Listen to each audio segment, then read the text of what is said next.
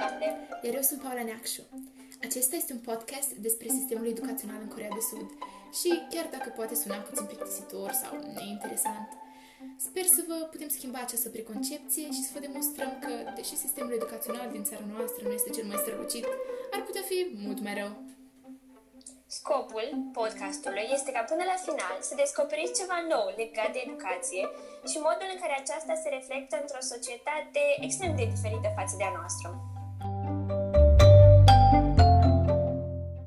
Cazul Coreei de Sud, pentru a putea înțelege perspectiva lor asupra educației, este mai întâi necesar să știm câte ceva despre istoria țării, care stabilește fundamentele mentalității nativilor. Corea este o țară care se mândrește cu o istorie de 5.000 de ani, iar umanitarismul și valorile confucianiste sunt profund înglobate în societate și istorie. Astfel, nu este surprinzător faptul că această civilizație valorează studierea și cultivarea minții pentru a-și dezvolta abilitățile și a onora familia. Scopul suprem, totuși, fiind cel de a contribui la dezvoltarea națională și socială. Corea este o țară aproape lipsită în totalitate de resurse naturale, iar în urma războiului corean de la începutul anilor 50 și în urma obținerii independenței de Imperiul Japonez în 1945, a fost lăsat în ruine și sărăcie absolută. A urmat o creștere rapidă din punct de vedere economic, care a creat în anii 70 fenomenul cunoscut precum miracolul de pe râul Han sau miracolul Asiei de Est. Acest miracol a fost posibil datorită fenomenului educațional, iar astfel, în anii 80, Corea a fost numită unul din cei patru dragoni asiatici și și-a menținut dezvoltarea rapidă. Educația a contribuit la societatea coreană de secole, iar acest lucru poate fi demonstrat de declarația unui ofițer francez care în 1866 a participat la atacul marinei franceze asupra insulei Kangwa pentru a lupta împotriva masacrului catolicilor. Și aici citez, chiar și cei mai săraci au cărți în propriile case. Aproape nimeni nu este analfabet, întrucât aceștia sunt ostracizați și disprețuiți. Închei citatul. Prin educație, astfel, putem înțelege faptul că Corea a reușit să se ridice din propria cenușă ca o pasăre Phoenix și să devină țara care este astăzi, iar din acest motiv, educația este considerată un element indispensabil în societate. Zelul pentru cunoaștere observat pe parcursul istoriei în poporul corean a devenit astfel o caracteristică reprezentativă al acestuia, care se trage din respectul tradițional pentru cunoaștere și încrederea în dezvoltarea umană neîntreruptă. Există de asemenea acest principiu al culturii coreene, conform căruia doar cei mai școliți ar trebui să domnească țara și societatea. Ehm, de asemenea, în societatea coreană este acest concept de mult acceptat, conform căruia realizările educaționale sunt o măsură echitabilă a valorii unei persoane. Asta a fost o poveste impresionantă, trebuie să zic, și mai ales principiul conform căruia doar cei școliți ar trebui să domnească e foarte uh, admirabil. Păcat că la noi nu se aplică, nu? Chiar așa. Din păcate. Și încă o chestie la care m-am gândit în timp ce vorbeai, uh, realizările educaționale, ai spus, sunt o măsură echitabilă a valorii unei persoane. Sună foarte pompos, într-adevăr, dar uh, în timp ce mă documentam pentru podcast, am citit într-un articol că uh, trecând și la acest sistem educațional, copiii și generațiile tinere sunt văzuți doar ca ori un boost pentru economie, ori pur și simplu un motiv cu care familia ar trebui să se mândrească, știi? Și atunci am stat și m-am gândit, uh, aceste persoane sunt devalorizate. Pur și simplu, e ca și cum ar deveni o cifră într-o statistică și nu, nu prea ai cum să reduci valorile lor la realizările educaționale. Da, este impresionant modul în care se dezvolta Corea după război, doar că sună extrem de frumos, însă realitatea este tristă, de fapt. Da, aș zice că e un concept foarte problematic, care totuși este implementat în sistemul educațional și în cultură și în tot. Și apropo de sistem educațional, Corea are un sistem educațional de tip single track, distribuit în 6, 3, 3, 4 ani. Adică sunt 6 ani de școală primară, 3 de gimnaziu, 3 de liceu și 4 de facultate. Acest tip de sistem este caracteristic educației coreene, întrucât asigură ca fiecare cetățean să poată primi o educație primară, secundară și terțiară. Asta e fix ca și la noi în țară, știi? Tot, toată lumea zice, da, uh, guvernul reușește să ofere absolut uh, tuturor copiilor educație. Da, poate că școala este gratis, dar am citit într-un articol faptul că o familie din Corea trebuie să uh, acorde educației 15% din venitul familial. Poate sunt anumite persoane care nu pot să-și permită chestia asta. Deci nu știu exact greutățile pe care părinții trebuie să le depășească pentru ca toți copiii să poată primi o educație. Dar mă rog, asta este o altă discuție, bănuiesc. Uh, acum haideți să vorbim despre parcursul școlar. Uh, ei încep grădinița exact ca și noi la vârsta de 3 ani și o chestie pe care am uh, de care mi-am dat seama încă de acum e faptul că încă, încă de la grădiniță mi se pare că se pune extrem de multă presiune asupra copiilor, uh, în sensul că evident că există grădinițe private și doar anumite persoane reușesc să intre acolo și uh, asta e, again, o diferențiere care se face între elevi, știi? Dacă spui că vrei să, să le oferi absolut tuturor copiilor educație gratuită, ar trebui să le oferi tuturor copiilor același tip de educație, nu? Mm, da, da. Aș zice că cam așa este. Totuși, mă gândesc că, nu știu, e posibil să nu aibă destul de multe fonduri pentru a putea oferi tuturor, tuturor elevilor o situație, un, o experiență educațională egală. Da, asta, asta e politică, mă rog, să ne băgăm ceva zic. Uh, dar vorbeam despre presiune. Copiii, încă de la grădiniță, uh, li se predă engleză, chineză, evident coreană, să învețe să scrie și să citească și foarte multe uh, activități. Și ba chiar la sfârșit le se oferă diplome prin faptul că au absolvit grădinița. Uh, da, știu, știu.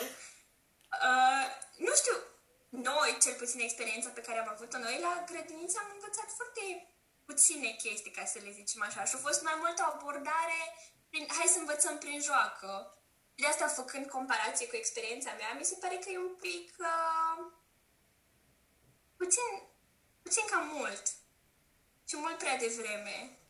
Eu cel puțin aș fi fost speriată dacă m-aș fi dus la grădiniță și ar fi sărit profi pe mine. Hai, acum am învățat engleză, acum am învățat chineză și o să știu încă să scriu în limba mea. Dar Mă rog, uh, așa, și ei au împărțit apoi educația în uh, primary school, care e de la clasa 1 până la clasa 6 uh, middle school și liceu. Despre primary school și middle school, cred că am putea să rezumăm în anumite, în câteva propoziții. Uh, primary school, de la clasa 1 până la clasa 6 Uh, aici învață în principal coreană, matematică, în primele două clase, în clasa 1 și a doua. Și o chestie care mi s-a părut foarte bună, nu problematică, că se pune accentul um, într-un fel pe modul în care își trăiesc viața, îi învață cum să ducă o viață disciplinată. Da, mi se pare ironic că au o materie care se numește, mă rog, materie, uh, care se numește Enjoyable Life. care e, e foarte ironic. Așa. Și uh, educație fizică. Apoi, în, uh, de la treia la a șasea, aici introduc și uh, artă, științe, uh, studii sociale, educație morală. Deci, în principal, cred că aici nu Deși materiile sunt extrem de diferite de ce se predă la noi, noi avem mult mai multe materii, uh, nu cred că ar trebui să fie așa de multă presiune asupra unui copil. Am citit că în middle school e locul unde începe distracția. Uh, da, fiindcă copiilor cam de atunci începe să li se spună faptul că o să trebuiască să dea un examen foarte greu ca să intre la facultate Pregătirea efectivă nu începe atunci, dar uh, atunci sunt copii așteptați să înceapă să pună foarte mult accent pe învățătură. Acesta ține uh, trei ani. Uh, de la... Ajută-mă un pic. Cred că de la... Uh, Aici te referi la... 15 Te referi Da, la la... vârstă. Uh, middle school. A, gimnaziu. Da, de la 13 în vârstă coreană până pe la vreo 16, am impresia. Așa, așa, am înțeles. Uh, ok, după cum am spus, aici începe să se pună foarte mult accentul pe educație și uh, copiii sunt așteptați să depună mult mai mult efort. Majoritatea elevilor au uh, șapte ore pe zi, plus un extra bloc de 30 de minute de dimineață și o oră după amiază. Dar evident că după ce uh, termină cursurile, nu merg acasă, ci se duc la așa numitele școli private sau sunt foarte mulți copii care se duc la bibliotecă, unde stau și învață și frecventează școlile acelea și în timpul uh, weekendului. Și, uh, din câte știu eu, ajung acasă de obicei după amiaza. În uh, foarte multe videoclipuri pe care le-am văzut, se trezesc undeva cam pe la ora 5 dimineața. Nu știu dacă e exagerat, dar cam așa am văzut. Uh, dar ei știu că încep orele mult mai devreme decât noi. Serios. Știi cumva? Da, Ai ști cumva pe la ce oră? N-ar fi tot pe la 8? Uh, uh, cred că ar fi undeva, poate pe la șapte jumate, cam așa, fiindcă am un extra blog de dimineață în care am înțeles că stau și citesc anumite, uh, din anumite cărți sau fac studiu individual. Nu, am, nu am înțeles exact ce presupune, uh, dar da, se trezesc uh, cam pe la 5 dimineața, se pregătesc să meargă la școală, și apoi se culcă, sincer, nu cred că am exagerat când am zice că se culcă după ora 12. Da, acum nu știu cu exact să zic despre elevii de gimnaziu, dar în liceu este mult mai uh, complicată situația. Ah, în li- deci, liceul în Corea de Sud constă în trei ani de învățământ, iar totul începe practic atunci când elevii de gimnaziu devin absolvenți. Aceștia pot fi, așa, pot fi absolvenți sau pot promova un examen de calificare care să le poată oferi credit, creditele necesare pentru a fi ad- admiși la liceu. Uh, Acest proces de alocare a locurilor diferă totuși în funcție de zonă. De exemplu, în orașe mari și cu o, popula- o populație foarte uh, densă, uh, procesul poate fi prin loterie sau prin testare selectivă. Elevii pot de asemenea alege să meargă la o școală care se specializează pe un subiect anume, de exemplu, limbi străine sau științe, artă, muzică. Totuși, la... Uite, scuze că te întrerup. Uh, încă o chestie problematică pe care am văzut-o, care cred că se află și la noi în țară, școlile vocaționale. Știi la ce mă refer? Cele care, Da, da, da. cum zic, te învață o meserie. Sunt extrem de stigmatizate. Și îi problema în punctul în care absolut toți copiii vor să meargă doar la anumite licee și apoi, evident, doar la anumite facultăți, cele trei pe care le știm. Da, da. So, university and bla bla. Um, nu, nu, nu toți copiii sunt făcuți să facă aceeași chestie. Nu toți sunt făcuți ca să ajungă să lucreze la Samsung după. Știi? Da, da, da, da.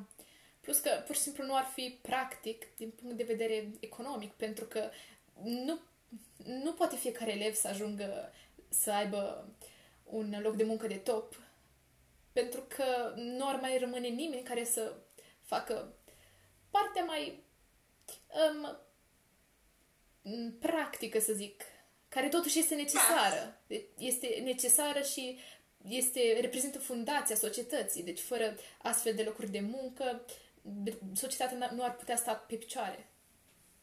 Da, exact. Uh, am citit faptul că, deși îs, uh, fiindcă se pune atât de mult accent pe educație, evident, sunt din ce în ce mai mulți absolvenți. 98% dintre ei știu că uh, termină liceul, ceea ce este foarte bine. Dar știi, o chestie interesantă pe care am văzut-o, e faptul că nu prea ai cum să nu termini liceul la ei, practic. Știi că la noi Serios? poți să rămâi repetent. Da. La ei, de exemplu, dacă ai uh, anumite zile, gen un număr de zile în care ai fost prezent la școală, nu ai cum să rămâi repetent. sau să rămâi corigent. Nu ai cum să rămâi repetent la o materie. Atunci e interesant faptul că se mândresc atât de mult, știi? Faptul că toată Da, lumea da, da. termină. E Um, foarte... Um, e un concept foarte interesant, așa să zic. Da, da. E ceea ce se numește scris cu litere mici, nu? și voiam să zic că, fiindcă majoritatea absolvenților, de exemplu, de facultate doresc să ajungă la aceleași companii, sunt foarte, foarte mulți care rămân fără locuri de muncă. Mm, Deci, da. apoi, cum, ce te faci cu ăștia care rămân? La ce te, cu ce ajută economia? Și, u- uite, o chestie care chiar mi se pare foarte problematică, fiindcă sunt atât de stigmatizați cei care au alte locuri de muncă, care, deși poate le asigură un venit, nu? Stabil. Um, sunt foarte prost văzuți în societate. Și ba chiar am citit undeva asta, e gen, hai să zicem că suntem în evul mediu. Nu uh, mai au șanse la o căsătorie atât de bună. Sau nu mai au uh, atât de multe șanse la o căsătorie. Gen, nu s-ar căsători nimeni cu ei. Serios. Da, da. Asta- Asta am găsit-o de două ori sau de trei ori. Deci mi se pare destul de, cum să zic, pe bune. Deci, nici, nici nu pot, nu pot concepe așa ceva ca fiind adevărul. E foarte... E șocant. Deci, serios. Da. Ah, și mai aveai ceva de adăugat? Scuze. Nu, nu, nu, continuă. A, așa, și era vorba de liceu. Și faptul că la, acest, la aceste școli specializate pe o anumită materie sau uh, pe o anumită latură, de exemplu, la o latură artistică sau științific sau tot așa, aici competiția este foarte, foarte acerbă și este nevoie ca elevii să dea acest uh, un test de admitere. În comparație sunt școlile generale, așa să spun, care nu se concentrează pe o materie anume, au oarecum uh, o privire mai largă. Studiază mai multe materii, mai multe... uh, Da, da. Practic, mai multe lucruri. Iar aici admiterea se realizează în funcție de adresa fiecăruia. Și mi s-a părut foarte straniu aici. Da. Ok.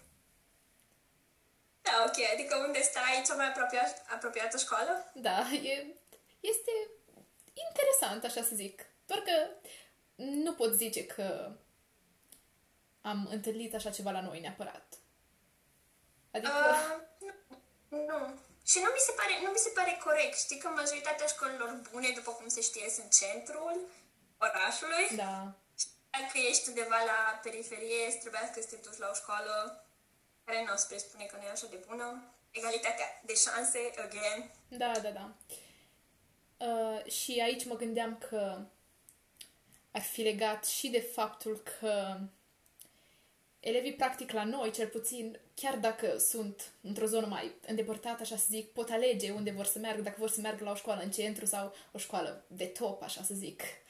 Pot, pot merge dacă au o medie destul de mare, dar în Corea, adică, este destul de Uite, imposibil. spre exemplu, Da. uh, eu am intrat uh, la un liceu din Cluj, deși sunt din Sălaj. Mm, Și nu... Uh, a, fost, a fost destul de ușoară admiterea, după părerea mea. Cam oricine poate să dea la orice liceu, unde dorește. Da, exact. Până la urmă depinde de ceea ce dorește elevul, unde vrea să își continue învățământul.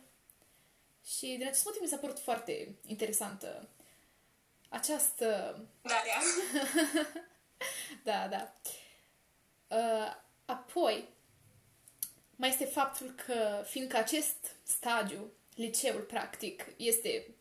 Nu, nu este obligatoriu, uh, trebuie plătit și include costul școlarizării și al meselor, întrucât elevii sunt la școală aproximativ 16 ore pe zi. Da, da. Aici, uh, aici, practic, cred că este momentul în care se pune cea mai multă presiune asupra elevilor înainte de examenul de admitere la facultate. Și știi că foarte mulți elevi uh, chiar le propun părinții să meargă în vacanțe, să se relaxeze, dar foarte mulți dintre ei refuză. Da, da, da, am citit și eu acest lucru. Că fiindcă nu vor să piardă timp. Da. Efectiv, um, orarul lor începe de la 8 dimineața și se termină la 9 jumătate sau chiar 10 seara. Iar scopul este cel de a fi, cum ai menționat și tu înainte, de a fi admis la o facultate bună, competiția fiind extrem de intensă. Da, și această Da, situație... uite, o, Mm. Da, uh, o chestie legată de asta pe care am zis-o, scuză-mă că te întrerup, nu e problemă. uh, tot legată de competiție, faptul că nu, ei nu sunt văzuți ca, uh, cum să zic, ca un colectiv, ca niște prieteni, fiindcă în momentul în care au intrat la liceu, știu că sunt pe cont propriu, că fiecare trebuie să depună foarte mult efort ca să intre la facultate. Dacă nu intră la facultate, după cum am zis, după sunt priviți prost în societate și sunt un disgrace în familie, ceea ce mi se pare un, un cerc vicios, practic. Că îți, uh, îți distrugi, își di, distrug, practic, uh, creativitatea, simțul colectiv, care e foarte important. Adică, știi, în momentul în care ajungi să lucrezi la un serviciu, trebuie să știi să colaborezi foarte bine. Da, da, da. Și de asemenea voiam să menționez faptul că este destul de normal ca elevii, cred că ai menționat și tu acest lucru mai devreme, este destul de normal ca elevii să meargă, să aibă o școlarizare suplimentară, mergând la aceste școli numite cram schools. Și, în general, merg la mai multe deodată pentru subiecte diferite, adică pentru fiecare subiect în parte. Cele de bază fiind coreană, matematică și engleză. Chiar dacă, normal, în fiecare Da, da. zi ar avea, adică ar avea în jur de 16 subiecte în total, zic. Și... Asta, asta e noi, de fapt, Mm, da, da. cred. A, și... mai era un citat despre facultate. Uh, facultate, vai, da, deci asta îi, este de fapt o zicală, dai seama, deci cred că o folosesc ca un fel de proverb, la fel cum le folosim și noi. Se spune că dacă în timpul liceului dormi trei ore pe noapte, poți intra într-o facultate foarte bună, cum am zis înainte. Uh, Seoul National University, Korea University, the top. Dacă dormi uh, 4 ore pe noapte, poți intra la altă facultate, care nu-i top, dar poți să intri la una și dacă dormi 5 ore sau mai mult, îți poți lua adio de la universitate. Aoleu. Da, știu. Uh, și încă o chestie, sincer, deci tot, la, tot ce îmi pot gândi când aud de liceul din Corea de Sud sunt probleme. Probleme care afectează studenții uh, pe un termen lung. De exemplu, o chestie care pe mine personal mi s-a părut foarte cruntă și nu știu dacă ești de... Eu sunt o persoană extrem de familistă și uh, evident că dacă copiii petrec atât de mult timp la școală și la cram school, nu au când să-și petreacă timpul cu părinții. Și chestia asta se întâmplă cam din timpul gimnaziului. Da, știi, a, perioada aceea e fix când uh, copiii au nevoie cel mai mult de părinților și de suport, știi, emoțional și... Oh, Da, și majoritatea discuțiilor dintre copii și părinți sunt evident legate de școală. Da. Ah, nu te ai, cum uh, ți-o mers ziua, ai reușit să faci aia, ai reușit să faci cealaltă, adică e ca și cum pur și simplu ai da un raport în fiecare zi. Și mi se pare că asta afectează foarte mult copilului uh, dezvoltarea emoțională sănătoasă. Da. Și... Și, oh, scuze, spune tu. Nu, nu, continuă.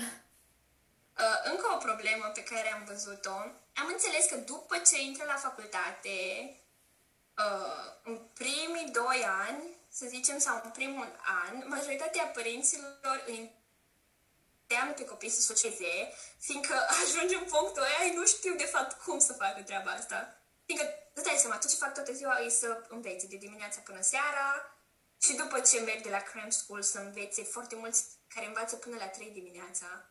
Eu, sincer, chiar nu știu cum pot să facă chestia asta. Eu și când am învățat pentru BAC, învățam undeva până la 5 după amiază și cam atât. Da, serios, apoi e complicat să înțelegi cum mai funcționează.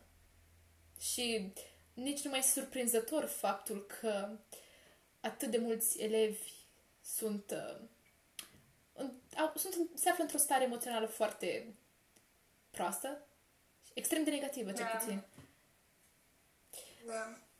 Da, aici mai era și faptul, am uh, citit într-un articol faptul, faptul că, în special în ultimul an de liceu, elevii se gândesc doar să învețe, să învețe și să tot învețe, pentru că, în principiu, se gândesc la faptul că dacă învață acum, după au viitorul asigurat și se pot relaxa și își pot trăi viața, chiar dacă acest lucru nu prea se întâmplă. Da, da.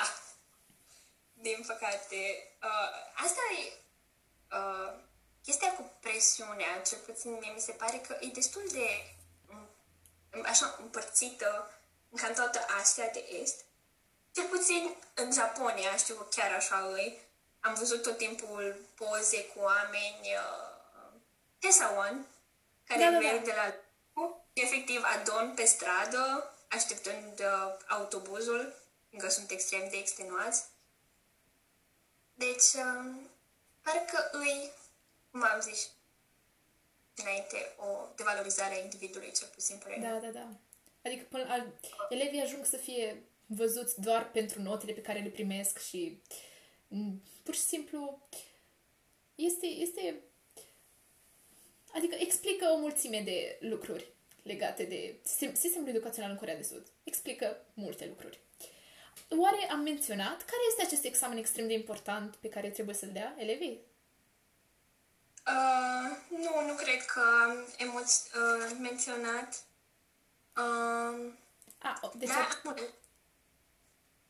am un lapsus acum, mă mai putea ajuta? Da, sigur. Deci, acest examen se numește, practic, este prescurtat CCAT. Uh, În coreană este cunoscut și precum Sunung și este examenul de admitere la universități susținut de către Ministerul Educației. Și, practic, afectează, poate afecta întregul viitor al elevilor. Este, se pune foarte multă importanță pe acest, uh, pe acest examen. Nu, aș, nu știu dacă aș putea zice că este o comparație potrivită cu bacul la noi. Ah, Chiar la asta mă gândeam și eu, adică, sincer, după ce am, fiindcă tocmai acum, nu de mult timp am dat bacul și când mă gândesc la trauma trăită, câteva luni tot învățând și învățând, sincer, nici nu vreau să știu cum arată examenul ăla. Nu, și uh, îmi pare foarte rău pentru copiii care trebuie să-l dea. Multe țări străine laudă sistemul educațional corean, dar opinia coreenilor nu reflectă laudele acestea, deseori fiind chiar contrastante. Resentimentele față de guvern sunt mari, iar satisfacția educațională este destul de scăzută. Uh, legat de aceste opinii contrastante, uh, știu că câteva școli din uh, America au vrut să implementeze sistemul de educațion- educațional corean, fiindcă erau extrem de impresionanți de rezultatele pe, pe care le au copiii, dar la polul opus am găsit, ceea ce m-a impresionat, un studiu de 55 de pagini uh, scris de un profesor, dacă nu mă înșel, numai despre sistemul educațional corean, care a fost numit a demonizing phenomenon. Deci, uh, nu știu dacă mai trebuie comentat ceva aici, sincer. Uh, Explică, practic, totul ce, tot ceea ce trebuie să înțelegem despre acest sistem educațional. Da. A, de asemenea, educația în Corea poate părea, tocmai, tocmai cum, la, cum poate părea americanilor, plină de farmec datorită rezultatelor strălucite ale elevilor, dar de fapt am putea spune că este extrem de nocivă atât copiilor cât și părinților, întrucât copiii sunt supuși unor examinări foarte dure. Mă rog, cel puțin dure comparativ cu ce am putea crede noi că este greu. Da, exact. Uh, adică, de exemplu, uh, stresul pe care îl simțim noi la o lună sau la o săptămână înainte de BAC, știi, depinde de cât de mult îți pasă de examenul ăsta, mi se pare că îi stresul pe care el îl simt în mod constant. Adică în momentul în care au intrat în middle school, apoi la liceu, să te afli într-un stres constant, îi uh, afectează sănătatea emoțională, mi se pare irreversibil. Da. Nu știu cât îți să-ți revii. Și încă o chestie interesantă, faptul că uh, sportul nu este o materie implementată în uh, orele lor, ca să zic așa. Și fiindcă învață atât de mult, îți dai seama că nu au când și nici nu cred că se gândesc bă, ar trebui să-mi iau o zi să fac exerciții. Iarăși, este evident faptul că le afectează sănătatea și se știe că uh, sportul poate să te ajute foarte mult în lupta cu stresul. Da. De exemplu, este acest uh, indice de stres academic, iar potrivit Institutului de Sănătate Corean, pentru copii între 11, 13 și 15 ani este un procentaj de 50,5%, fapt care înseamnă că unul din doi elevi suferă de stres acut. Și este... Sincer, acesta este un lucru pe care nu îl întâlnești, în general, cel puțin la noi. Ca elev la 11, 12 sau 15 ani, nu ești chiar stresat. Te întâlnești cu stresul la examen. Sincer, am... La examen. Sincer, și... putea spune, da. Că nici, nici măcar nu simt stresul. Cel puțin eu, sincer, n-am simțit stresul efectiv. Uh, cred că până l-am ajuns la liceu, sincer. Da, atunci... Clasa 11, 12 Exact, în perioada în care suntem și noi preocupați de un examen foarte important pentru noi. Dar la ei, cum ai menționat și tu înainte, e un lucru constant, practic. Și este, este extrem de negativ. Și, de asemenea, acest lucru se... Am putea spune că rezultă din entuziasmul lor pentru educație și valorile confucianiste, care practic au ca rezultat uh, chinul elevilor. Uh, de asemenea, Corea, în Corea de Sud, conform Organizației Mondiale a Sănătății, uh, Corea este ța- a zicea țară în lume privind rata de sinucidere a uh, studenții fiind a doua categorie cu cele mai multe cazuri în urma bătrânilor. Putem spune că latura negativă ale entuziasmului pentru educație și valorile confucianiste ale respectate de poporul corean este chinul elevilor. Și acum, legat de modul în care guvernul a încercat să rezolve toate aceste probleme pe care le-am menționat până acum, sincer, în urma, uh, în urma multor articole pe care le-am citit, am găsit doar trei chestii pe care au încercat să le facă guvernul, dintre care una genială, în faptul că în 2014 a fost interzisă cafeaua în școli pentru a îmbunătăți sănătatea copiilor. Da, fiindcă evident este o măsură foarte bună, nu? Adică tu le distrugi sănătatea emoțională, dar interzici cafea. Mă rog, hai să nu comentăm prea mult. Da, și mă, mă gândesc că aici depinde și de vârsta elevilor. Dacă sunt elevi, dacă sunt copii și sunt elevi foarte tineri, nu cred că cafea ar fi neapărat un element necesar sau corespunzător. Dar dacă sunt, de exemplu, elevi de liceu, um, acest, această interzicere este destul de inutilă și mm, pot zice că nu e productiv deloc. Uh, da, dar în același timp, uite, de exemplu, dacă vorbim despre middle school students, care sunt nevoiți să stea și ei să învețe până la 10 seara, au nevoie de cafea. Tu le interzici cafeaua, dar în același timp copiii ăia au nevoie de cafea ca să supraviețuiască, știi? Mm, da. Știi, totuși, ar fi bine să ne amintim faptul că elevii din uh, middle school sau, mă rog, gimnaziu au între 13 și 16 ani, deci, până la urmă, nu sunt chiar atât de tineri. Și noi cred că am început, sau cel puțin cei care beau cafea au început cam pe la 16 ani, 15, deci nu e ceva anormal să consume cafea. Da. Mă rog, e o măsură pentru care bănuiesc că ai nevoie de mai multe informații. Da. Uh, alte două măsuri care, sincer, și acestea mi s-au părut inutile, dar mă rog, după cum am zis înainte, ai nevoie să faci un studiu mult mai aplicat pe chestiile astea. Prima este că în anul 2012, pentru primary, secondary și middle schools, au fost interzise orele sâmbătă. Dar, din câte am înțeles, acestea încă se practică ilegal. mă rog. Uh, altă măsură a fost faptul că au impus ora 10, uh, limita de studiu pentru studenți, elevi, la cram school. Dar am înțeles că și aceasta se încalcă, evident, fiindcă sunt foarte mulți copii care stau să învețe până la 1-2 dimineața, poate chiar 3. Uh, dar, sincer, sincer, nu pot să zic, din punctul meu de vedere, că este vina guvernului, fiindcă, efectiv, e o chestie, e educație, e implementată în cultură, în modul de gândire, în ceea ce li se pare, lor li se pare poate normal chestia asta, nu? Adică toată lumea face chestia asta. Exact, exact. Copiii aleg să învețe până la ora 3 dimineața. Deci, practic, tu nu prea ai ce să le Și sau până, până la urmă, poate nu aleg ei neapărat, poate nu vor neapărat să facă acest lucru, dar au această presiune pusă de către familie, de avea succes în contextul educațional și acest lucru îi poate afecta din o mulțime de perspective.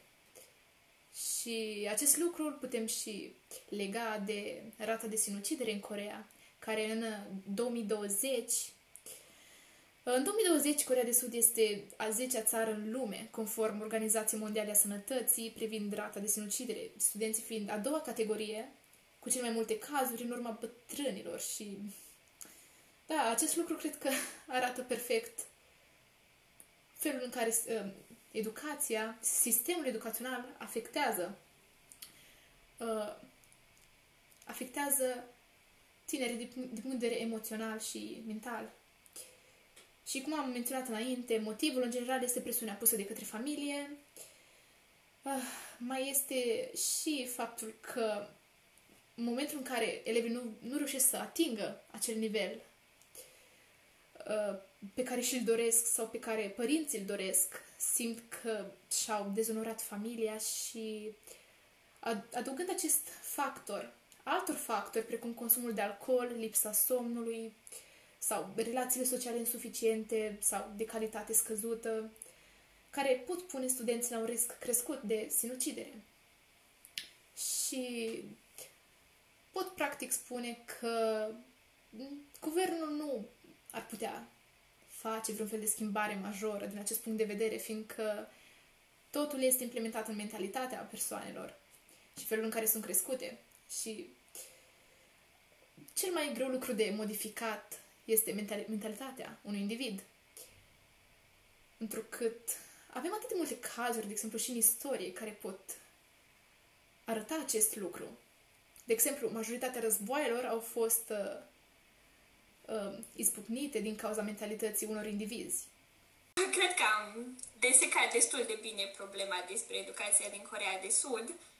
Uh, și, sincer, chiar m-am gândit în timp ce citeam toate articolele cum s-ar putea rezolva toată această chestie, dar mi se pare foarte complicat, fiindcă, cum ai zis și tu înainte, îi uh, implementată foarte adânc în mentalitatea și în cultura populației și de asemenea, ar trebui să fie o schimbare de 180 de grade, care, nu știu, eu sincer o să sun ca o băbuță acum, dar în fund speranța generațiile viitoare, știi? Mm-hmm. La fel cum își pune toată lumea prin faptul că noi o să reușim să schimbăm ceva. Ceea ce acum îmi dau seama că e adevărat, știi? Așa că nu mi se pare că ar trebui să ne pierdem speranța.